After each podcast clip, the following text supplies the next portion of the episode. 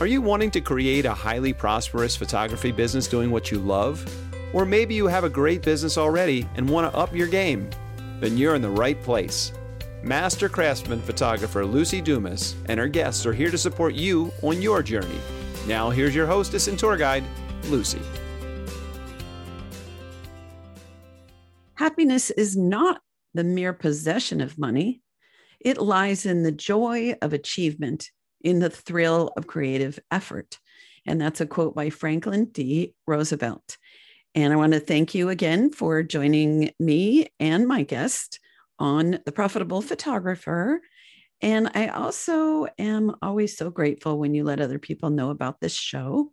I have an announcement that I am going to be doing some special promotions on my Profitable Photographer Sales Academy online course. So if you're interested in learning more about that, you can just send me an email. You can message me on Facebook. You can skywrite and say, hey, tell me more about that. And um, it is a 12 week course that has all of my step by step teachings on how to have those sales that result in three to five, seven, nine wall portraits and books and lots of money in your bank account, which is what we'll be talking about today is is the money aspect of this business. So let me tell you about our guest, Lindsay Betz. Lindsay and her husband Jonathan launched Jonathan Betz Photography in 2006. They specialize in portraiture. She is a PPA photographic craftsman and also in the business the chief implementer of the client experience and studio management. And she also teaches on a national level as well as in her local affiliates and regionally. She's on the PPA Council, the National EDU Committee, and she's also, along with Jonathan, very active in their local affiliate leadership. And if y'all don't know what that is, I highly recommend that you find out because I'm sure Lindsay will agree that it is such a foundation for our sustained success in this industry. So, Lindsay, thank you, thank you, thank you for being on my show. Thank you for having me. Yeah, just my delight. So, I know that you are the expert on money and financial wisdom kind of oozes out of your pores. Uh, first off, how did you get to be so skilled and wise about this and actually passionate about it? You know, that's a great question to kick things off. I think definitely uh, as not the creative side of our photography business. I do have some natural inclinations for that implementation and for the numbers and a lot of the organizational and just detail oriented pieces that are a part of a business. Um, mm-hmm. I definitely can remember uh, being really young when my parents um, started off, you know, myself and my siblings on an allowance. And with that, just very tangible um, picture of you're going to spend some, you're going to save some, and you're going to give some. And those three categories are really the foundations to any personal budget. And there are strong connections, of course, when you relate uh, that to your business. Um, but then I can remember my dad helping me open my first checking account when I was 12, and that was really exciting. And I'm I'm definitely one of those like to the penny people. Mm-hmm. Um, and uh, so i do i do love i think what i have fallen in love with the numbers over is that so much of what we need to fuel and to make our dreams happen will require finances. And when we can set firm goals and we know what we're headed toward, it's really fun to then be able to allocate and to watch what you need grow and then to know exactly when you can move forward. And to have those common goals among you know especially if you're married like it would be with your spouse um, if you've got a business partner it would be with that business partner. Um, when you can link arms and commit to the direction you're headed then it becomes really fun to know that paying attention to your numbers is usually a key component to being able to get there. Um, and so while I can't say that I love bookkeeping, um, I'm good at it. Mm-hmm. And it does give me that sense of just being able to know and track where we're at. Because um, when you pay attention, then you know when you need to course correct or you can celebrate successes along the way rather than look at yourselves at the end of the year and go well was it a good year or not? Uh, right. Uh, you know you'll you'll know if you're paying attention. Yeah. So did you study finances? Did you take courses or was it something you learned? Like i learned photography on the way. I didn't go to photography school but with myself and many of my colleagues we learned a lot through PPA and so forth. So do you have formal training or? Not or, at all. Okay. Not at all. I've in the end finances is really common sense. It's got to be that more money comes in than goes out oh. and to pay attention. And what? honestly like simple simple math skills like you don't really need much beyond a second or third grade level of math abilities honestly to do the majority of what's necessary if not all of it I mean, I, I, I, do very, very simple calculations, and that's what all of us need are some very simple calculations. And these days, there's apps, and there's, of course, all sorts of easy tools to make sure that you know you kind of take uh, any uh, error out of what you're doing uh, by having whether it's a simple calculator or there's budgeting apps that do a lot of the calculations for you mm-hmm. um, but no i love being able to teach out of the place that I don't have formal training because I want people to understand that you can do this. And it matters that you do it, uh, but it does often need a person to realize the motivation behind it. And that's why mm. I hmm. love bringing in the creative piece when I talk to people about budgeting so that you start to understand this isn't getting bogged down in numbers and things that you don't like. This is actually how you make your values come to life because we support our values again with where we spend and we support our businesses with what we safeguard. And so those are very important pieces of what our finances need to do. And so once we start to understand the core motivations and why it's important and how we even love our families better by having our finances in solid and stable places, we start to see the value of paying attention and to doing the work that it does take. Mm. You've um, already brought up like 10 things that I, I was like, I want to ask her more about this. I want to ask her more about that. so um, I imagine you'll talk about the creative piece of budgeting when we get into a, little more meat of your teaching. Absolutely. Or and we could launch into it now. well, and I also, me, Lucy. Okay. And I also heard you say what, what I love that I've never seen anybody just spell this out is save, spend, give.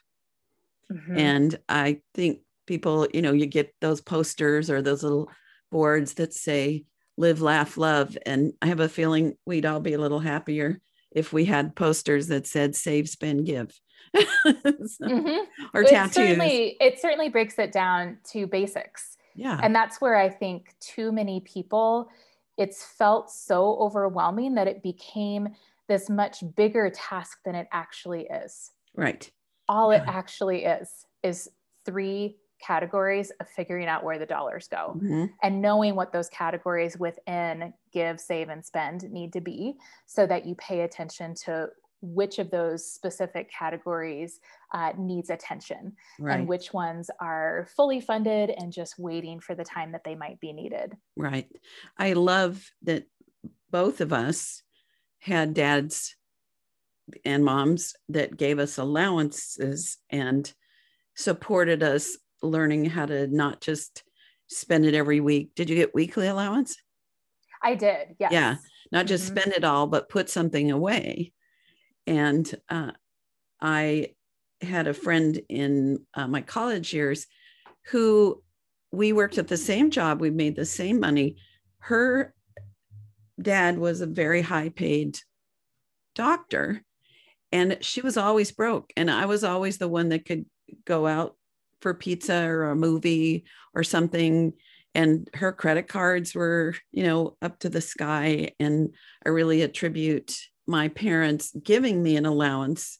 I don't know about you, but it was it wasn't something I had to earn. I could make extra money as a kid by doing extra chores, but it was a it was about that practice of of good stewardship and that that mm-hmm. freedom of of having some money at my own discretion without having to you know do somersaults to try to get what I want. So, yeah. And now my brother learned the same thing, but it didn't work for him. So, well, I think what that college story, though, illustrates is a very profound reality that financial health is less about the amount and more about the intentionality with what you do with it. Mm-hmm. And again, that sense of stewardship.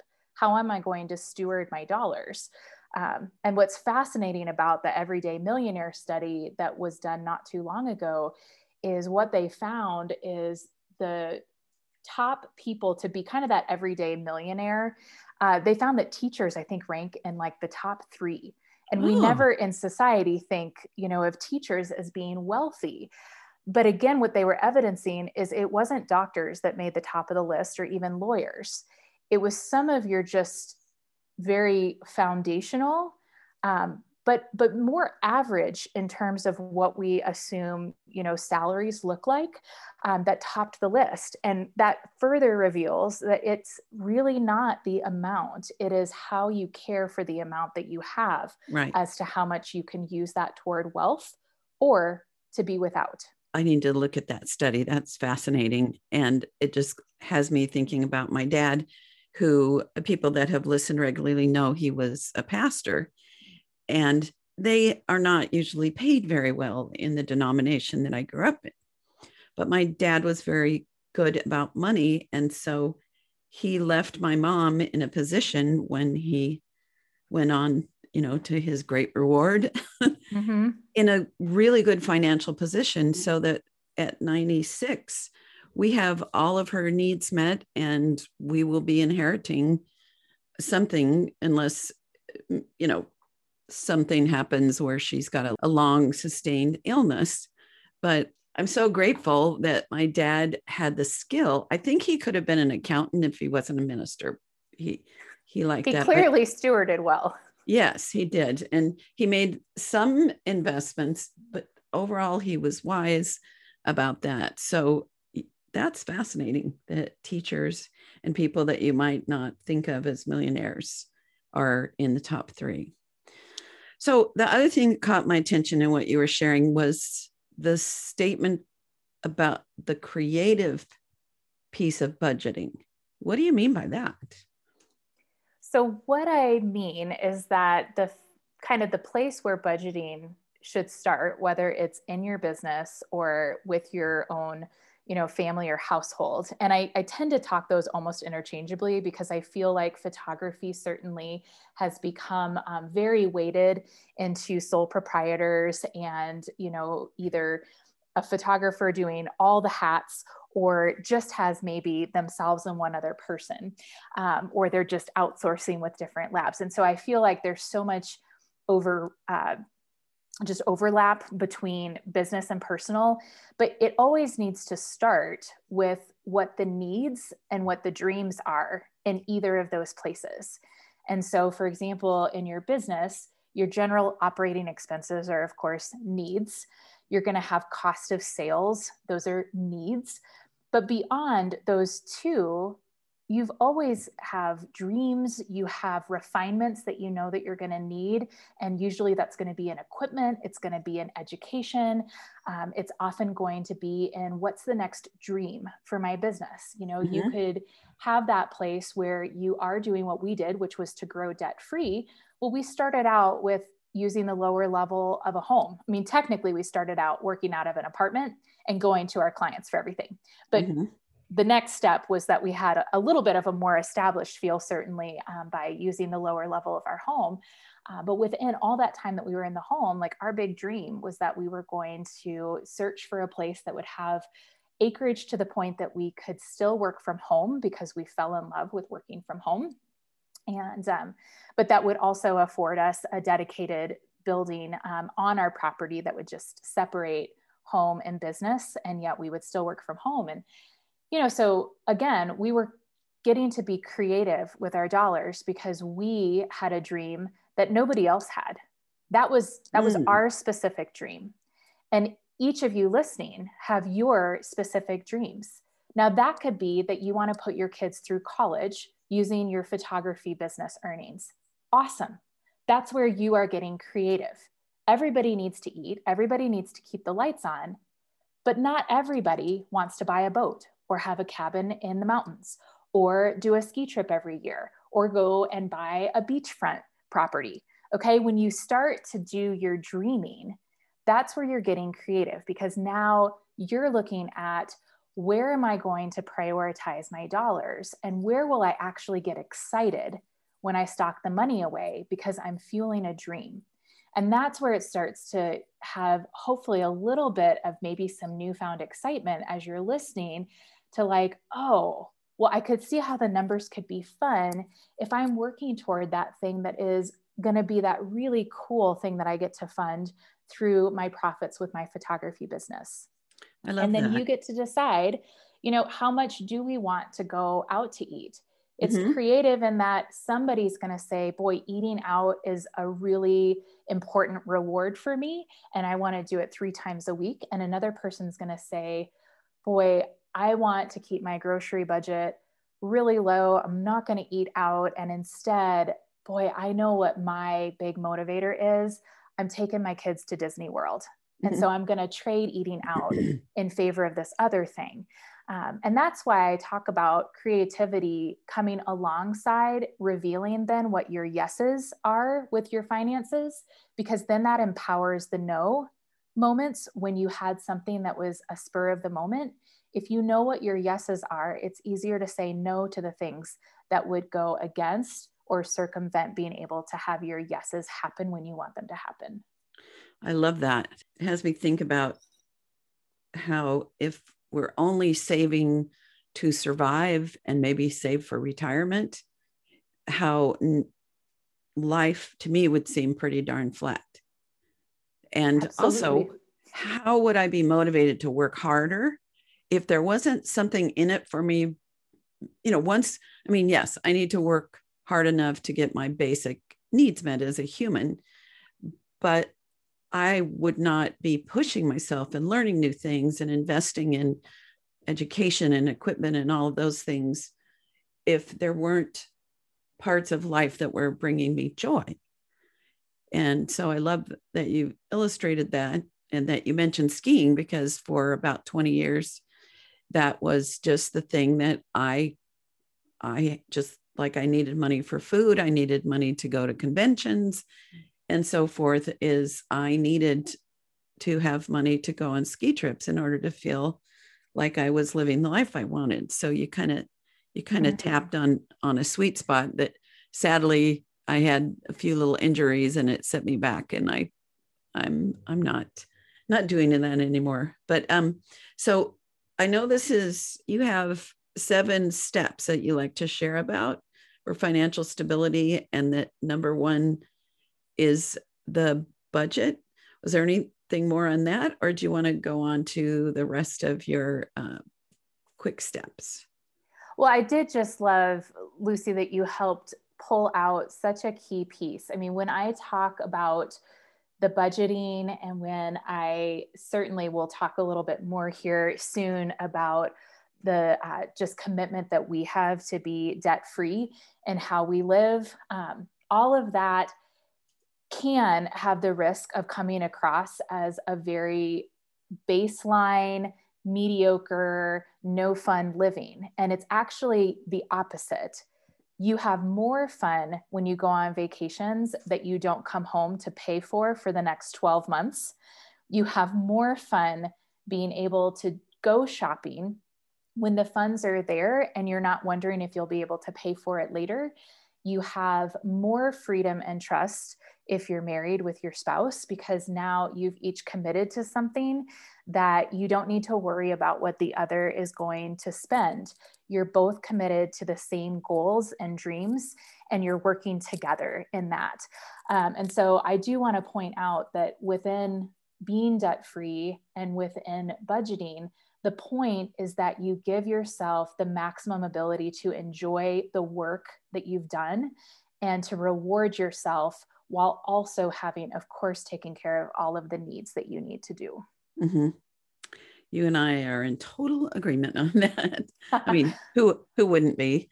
And I have friends who earn a lot more than I do that always feel like they're on the edge of broke. And I have a feeling it's because they're not doing what you say. They they they spend without a plan, you know, just on mm-hmm. whatever, and and perhaps they don't have uh, that big goal so that they don't they don't say no to each other or themselves about you know the what whatever it would be you know a rolex watch or mm-hmm. something so uh, you know i like to live in that peace of mind that I I have enough for everything I need and that that play money as well. So I love that. Okay, so do we want to so that was step 1. Yes. So do we want to go into the other Sure. Seven? Okay. So what's number 2? Number 2 relates to what the budget's going to help you do, which is to spend less than you make and for sure have built a three to six month emergency fund. You know, if you don't have a budget and a plan for your money, it's nearly impossible to end up spending less than you make because the reality is that money has movement. And if we don't tell it where to go and places where it needs to stop and pool up for us, it just leaves. Um, mm-hmm. I think there we we all know people, or we've all had the experience of like getting to the end of the month and being like, "Where did all the money go?" Mm-hmm. So if you don't make a plan, um, it will be impossible usually to spend less than you make unless you truly are just very saver oriented and frugal. Um, though I have to call out, you know, creatives as not normally being very, uh, yeah, very described in that way. Yeah, that's why um, everyone needs to listen to this about ten times, and then uh, take uh, your the, class, the PPA. There and... you go. Uh, but the other piece, you know, an emergency fund is just such a gift to give yourself and your household for that unexpected. Mm-hmm. Um, you know, I mean, we tend to at least somewhat think at least existentially not everything's always going to go according to plan i could you know face an illness that might uh, limit my ability to work as um, you know time goes but sometimes it's it's hard to keep that reality that emergencies and the unexpected will happen enough of a priority to fund that emergency fund. And yet, it is such a crucial piece to having that just sense of financial peace when the storms come. Uh, so, I do when I teach, I really you know strongly recommend that photographers build an emergency fund strictly within their business um, so that's what you could have a pool of money sitting there so that if you went out and you dropped your camera and you literally weren't going to have a chance to you know be able to have insurance replace that right away you could walk into a big box store and use that emergency fund and buy the equipment you needed for the next session if mm-hmm. that happened right um, if you had an illness or an injury and you needed to take um, some weeks off from work you could still pay yourself because that would be an emergency and you have a fund for it. Mm-hmm. I also want families, of course, and households to have an emergency fund as well.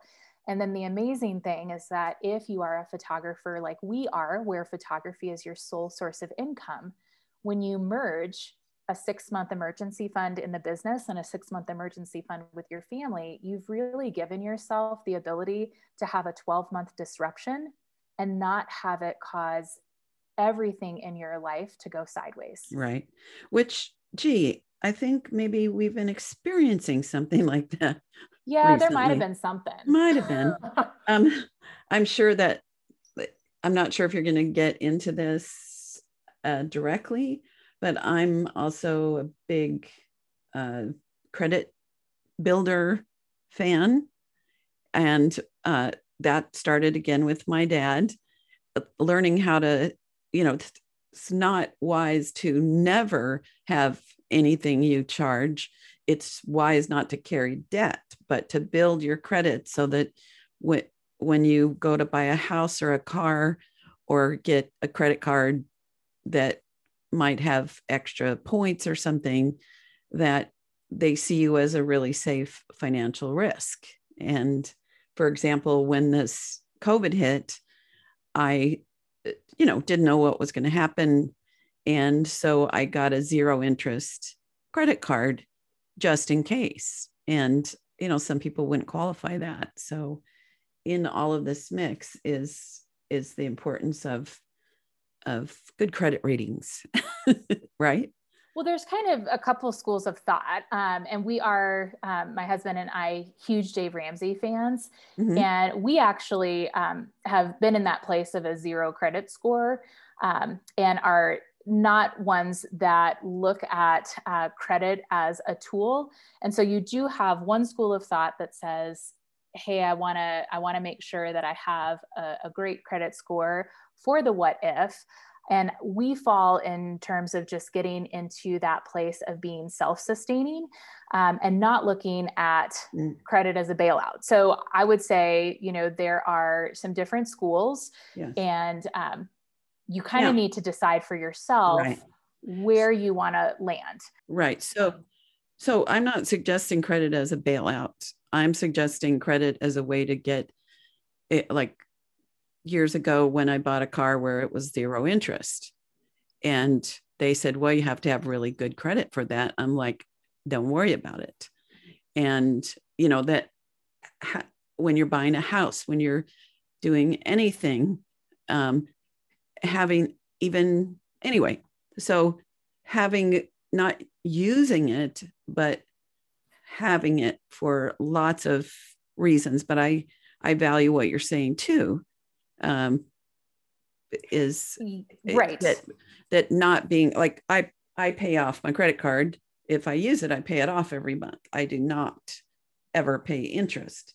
But um anyway so something to look into different schools of thought it is and, and i would say you know just for anybody who you know is seeking to be truly debt free which typically would mean um, you know, no debt other than um, a 15 year fixed rate mortgage, for example, on a house. Um, you know, you look at doing all other purchases as saving up for them.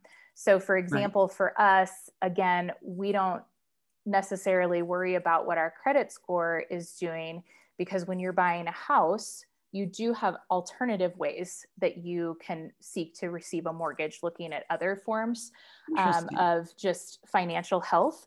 Mm-hmm. Um, I will say, when we bought the house that we're in now, it was a little harder than it was kind of presented to be initially for us. And so I'd say if you find yourself in that position, do look at local lenders within your community because they tend to be able to leave the system. I mean, we definitely have a world that is very based on FICO scores but that is also a debt score in the reality. And right. so, you know, when we buy a car, we pay cash for it. Yes, when we do any of our vacationing, we pay cash for it. Yes. And so we don't really worry too much what our credit score is because we don't plan to need that score to do something for us. Got it. Whereas if you are in that place, I mean, you're kind of in a place of deciding, do I want this? Do I not? you need to either have a zero credit score or you need to have a really great credit score. Mm. What you don't want is to end up landing in the middle because you have made a little bit of a mess. You want to clean up messes. Right. So if you've decided that having good credit is important to you, then yes, you are going to keep some revolving um, accounts somewhat active, showing some activity. Um, if you are kind of like, boy, that's a system that I've realized is really not on my side. I don't need anything to do with it then you start cultivating decisions that end up getting you a zero credit score. But usually by the time that that's happening, it doesn't really matter at that point. Like you're going to have a paid yeah. for house, you're going to have right. paid for cars, mm-hmm. you're going to be, you know, setting up a nice retirement fund.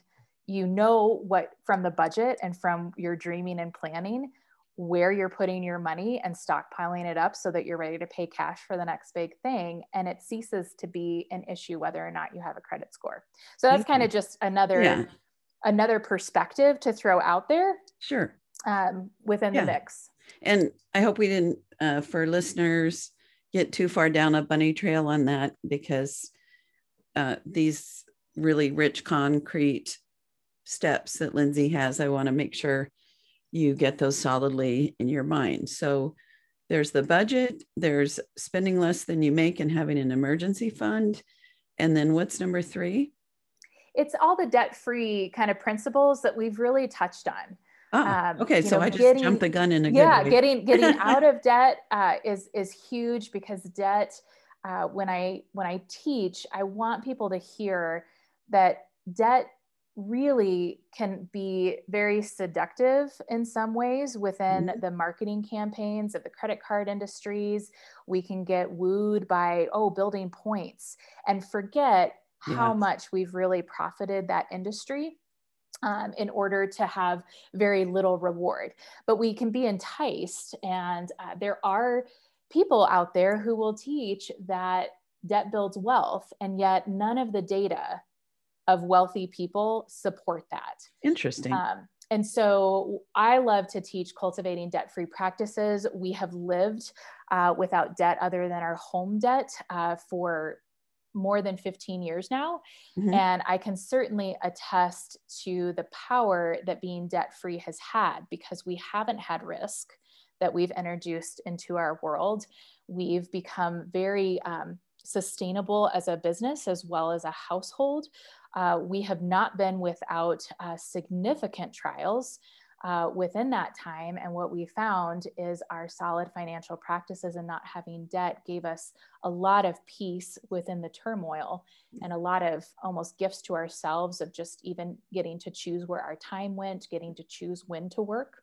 Mm-hmm. Uh, were gifts that came out of being debt free because we didn't add the pressure and the burden of all of these pieces of the income we had going to pay other people. Right. It's always fueling ourselves. Right. And I'm um, a thousand percent on board with that. I've lived most of my life adult free, adult free, debt free, uh, except for my house. Um, uh, yeah.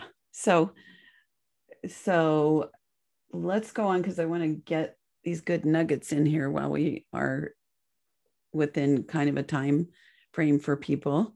So, uh, number four is uh, that's about retirement savings. And a great goal is to have 15% of your uh, gross compensation going toward retirement.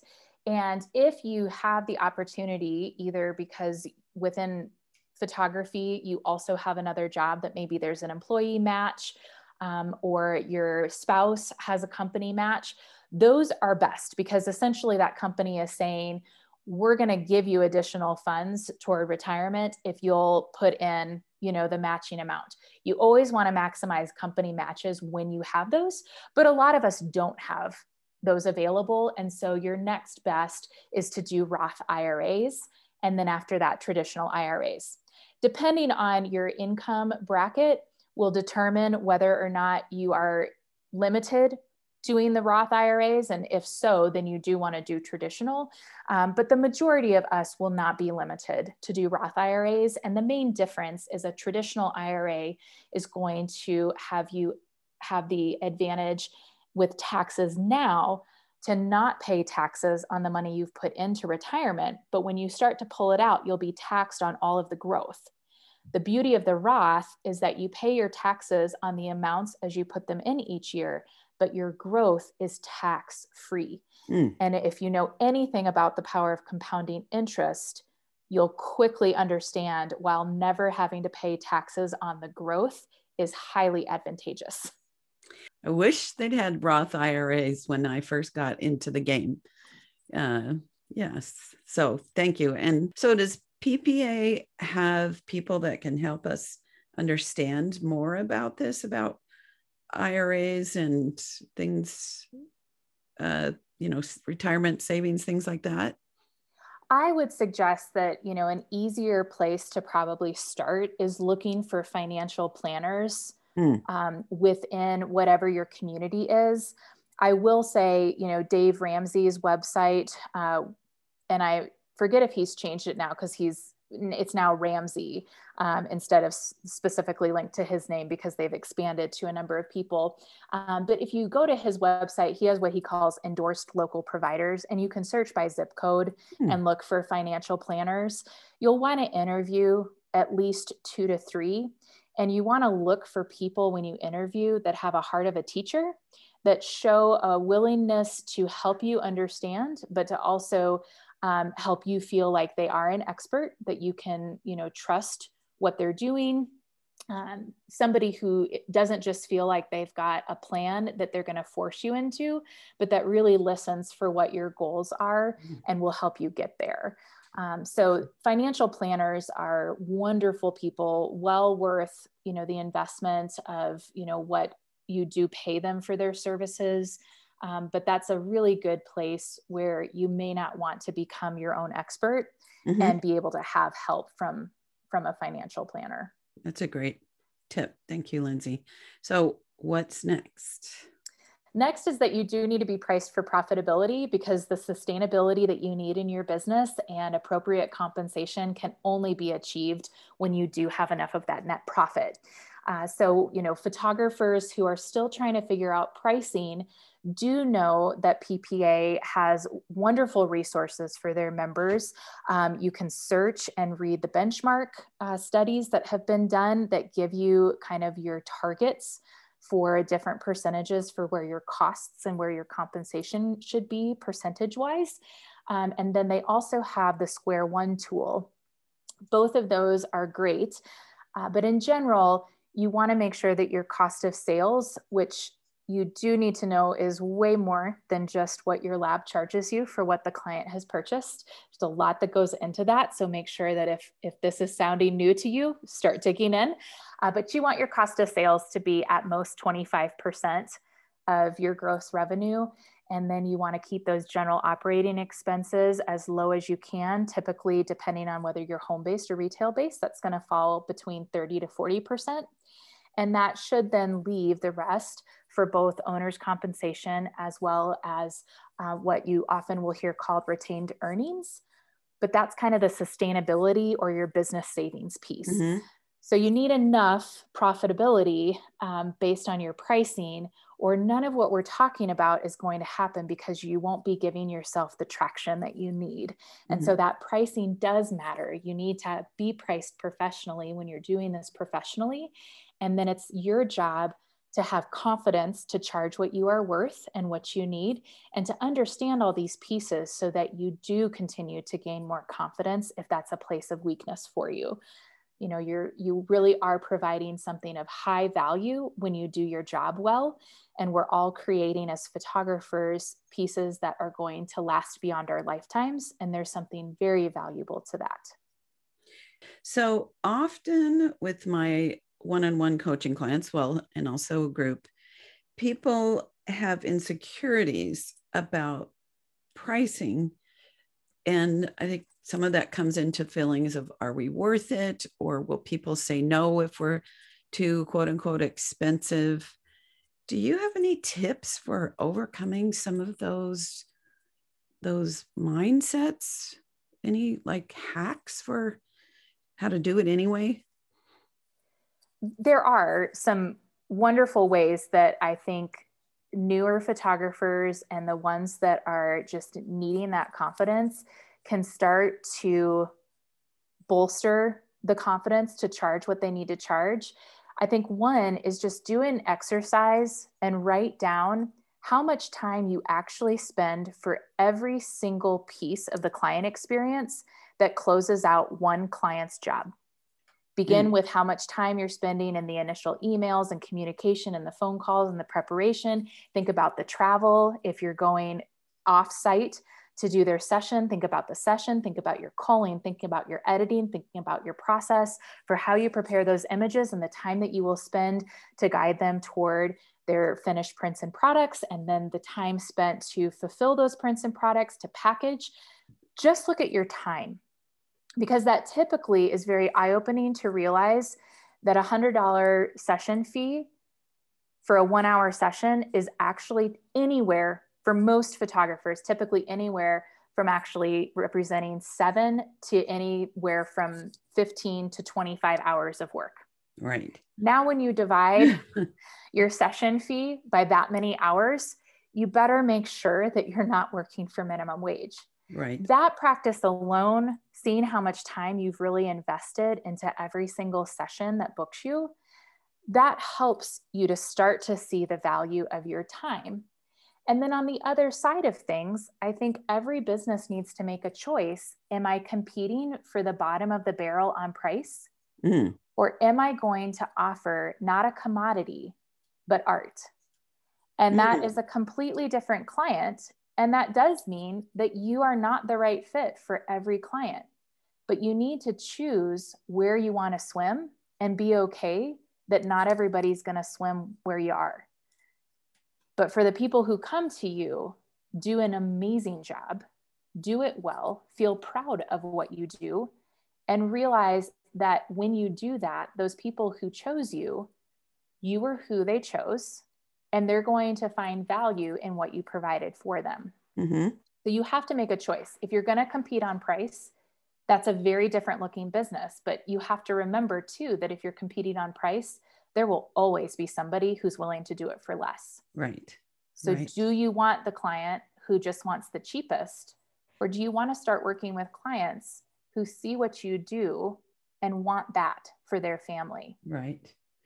And I also think that doing the work of separating our product from ourselves, that I'm not my photographs. And so my worth as a human being does not rely on whether they want to purchase it or not.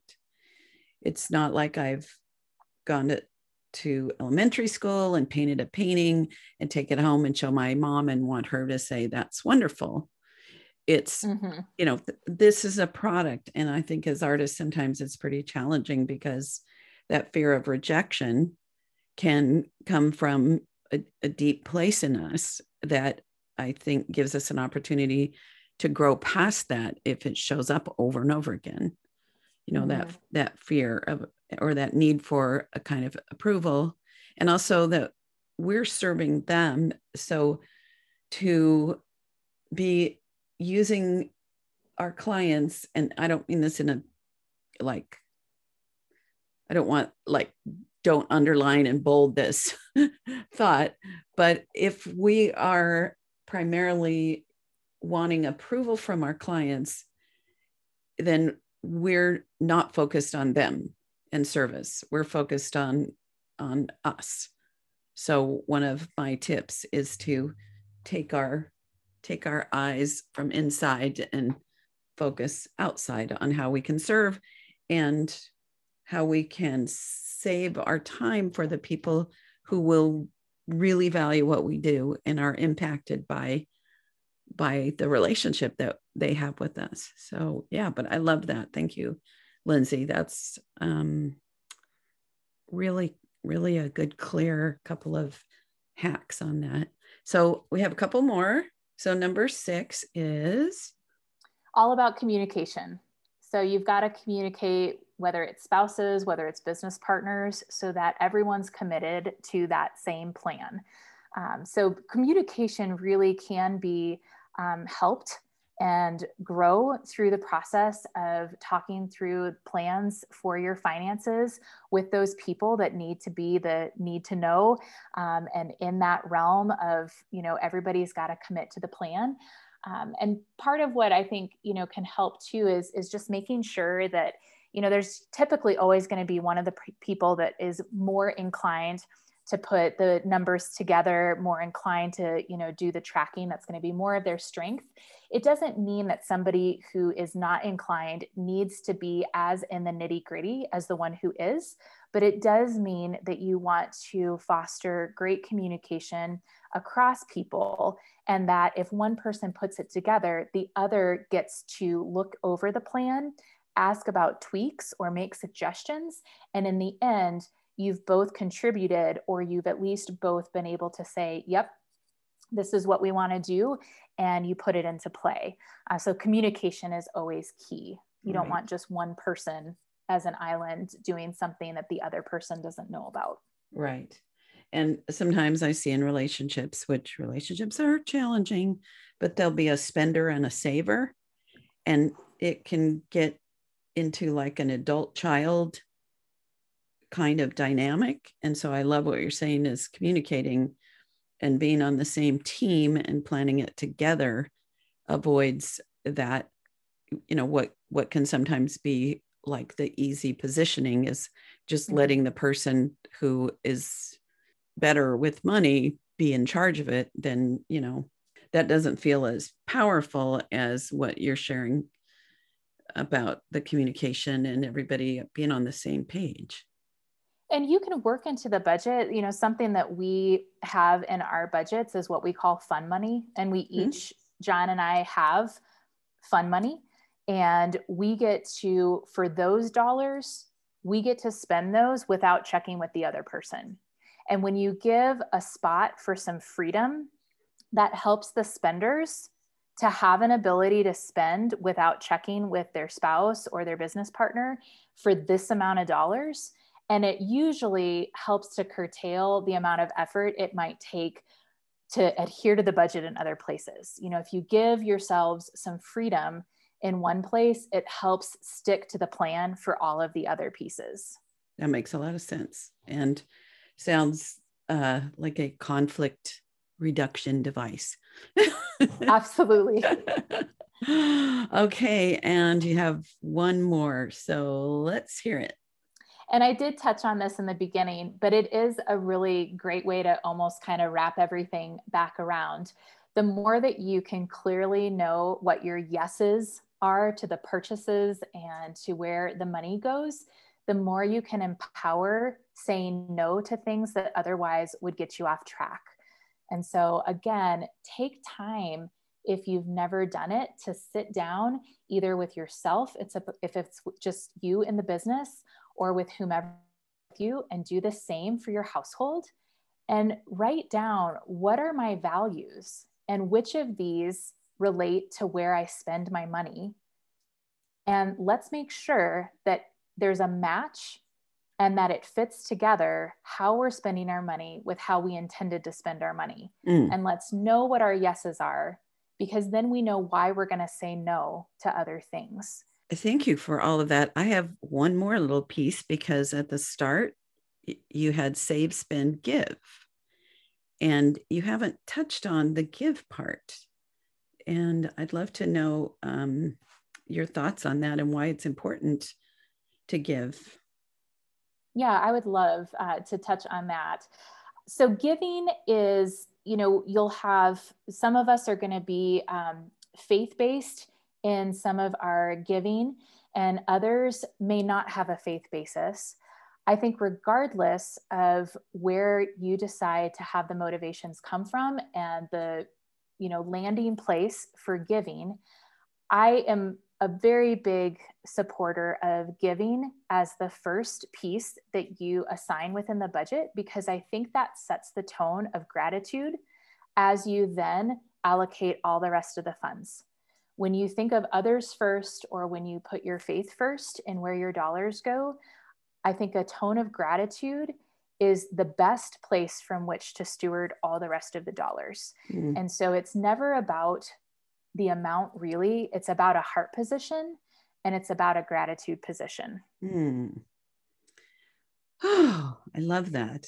And um, it's funny because the times that I've been very intentional about a certain percentage going to a place that feeds my soul, uh, you know, does good work in the earth, that does good work on the earth, I actually had more income just rolling in my way when I made a deposit and I took a percentage and I put it into an account that I was routinely putting somewhere. Right now, I'm a little more random in it. So um, you've given me something to um, really think over again. And it, something, so I loved when you were talking about pricing for profit, that in a nutshell, it's about we keep about a third when we're priced for profit and we're we're having a good flow of business. We keep about a third of every dollar that we bring in, right? That's kind of the when you were saying the percentages for um, goods. If you look at home based versus retail based, um, you should actually be able to, as home based, potentially be keeping um, 55% of your dollars um, for your net profit. 45% would be for a retail based. Is this it's before again, taxes, before or after taxes? Like for out, the percentage is based on your gross revenue. Right. So, so when I say that comes in. Right. Mm-hmm. So when I say keep, I'm thinking after taxes. Oh, after taxes. Money it, in our pocket. It could, you know, I, I pay less attention to those percentages, I guess, um, when it when it gets down to that. Mm-hmm. Um, but yes, I mean, you want to you want to certainly understand that every dollar that comes in, only a portion is going to get to be left over um, to then do the things that need to help fund your family and household and things like that. And right. You do want to understand. And I think it's, you know, for some photographers, you might get so excited for giving and you want to, you might want to make that something that you make sure that your client base understands. You know, mm-hmm. this is near and dear to my heart and a portion of every sale goes toward this you know ministry or this organization uh, you can certainly do that um, you know i think it's important to realize that you know that profitability is not to be miserly um, or greedy it is because you've traded time with the people you love to serve your clients mm-hmm. so there should be a meaningful trade from that time and then right. you also are certainly doing some good with it when you have mm-hmm. giving as right. a part of what you're doing. And so right. there's there's good motivations and there is um, ways that you can really make sure that your values are communicated through how you spend and how you give. Right. And so, what I wanted to offer an, as a formula with kind of establishing that, that uh, about a third, you know, it's just rough justice, is when I was doing that intentional program, the 10% is what is in, you know, going back to way like, I don't know how far back in the Bible, but the word tithe means 10. Mm-hmm. And, but 10% of our gross is a big chunk of our gross. So I calculated that 10% is a third of every dollar I bring in. So if I bring in a dollar then I would set aside three cents for tithing because it's 10% of my income. Does that make sense?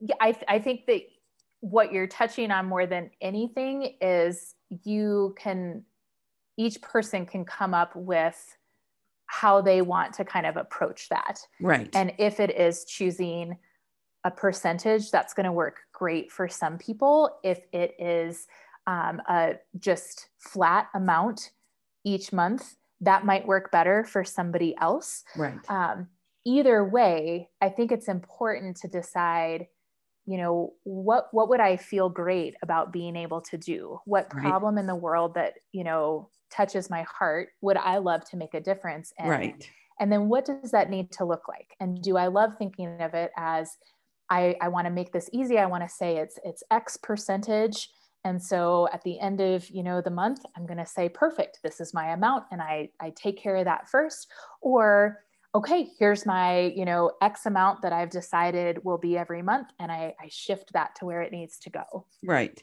Um, i think yes if you need to think of a number you can and yes. then otherwise you as, can come up with a system. Right. As as self-employed if our income varies you know some months are can be great and some months can be a little yes. quiet depending. So that's the way that i figured out how to feel like uh, it was steady based on what was coming in but yes. i based it on my approximate income not the actual dollars coming in, but that 30% of that. Yes, the percentages, of course, are more able to adapt to seasonal earnings. Yes. Absolutely. Yeah.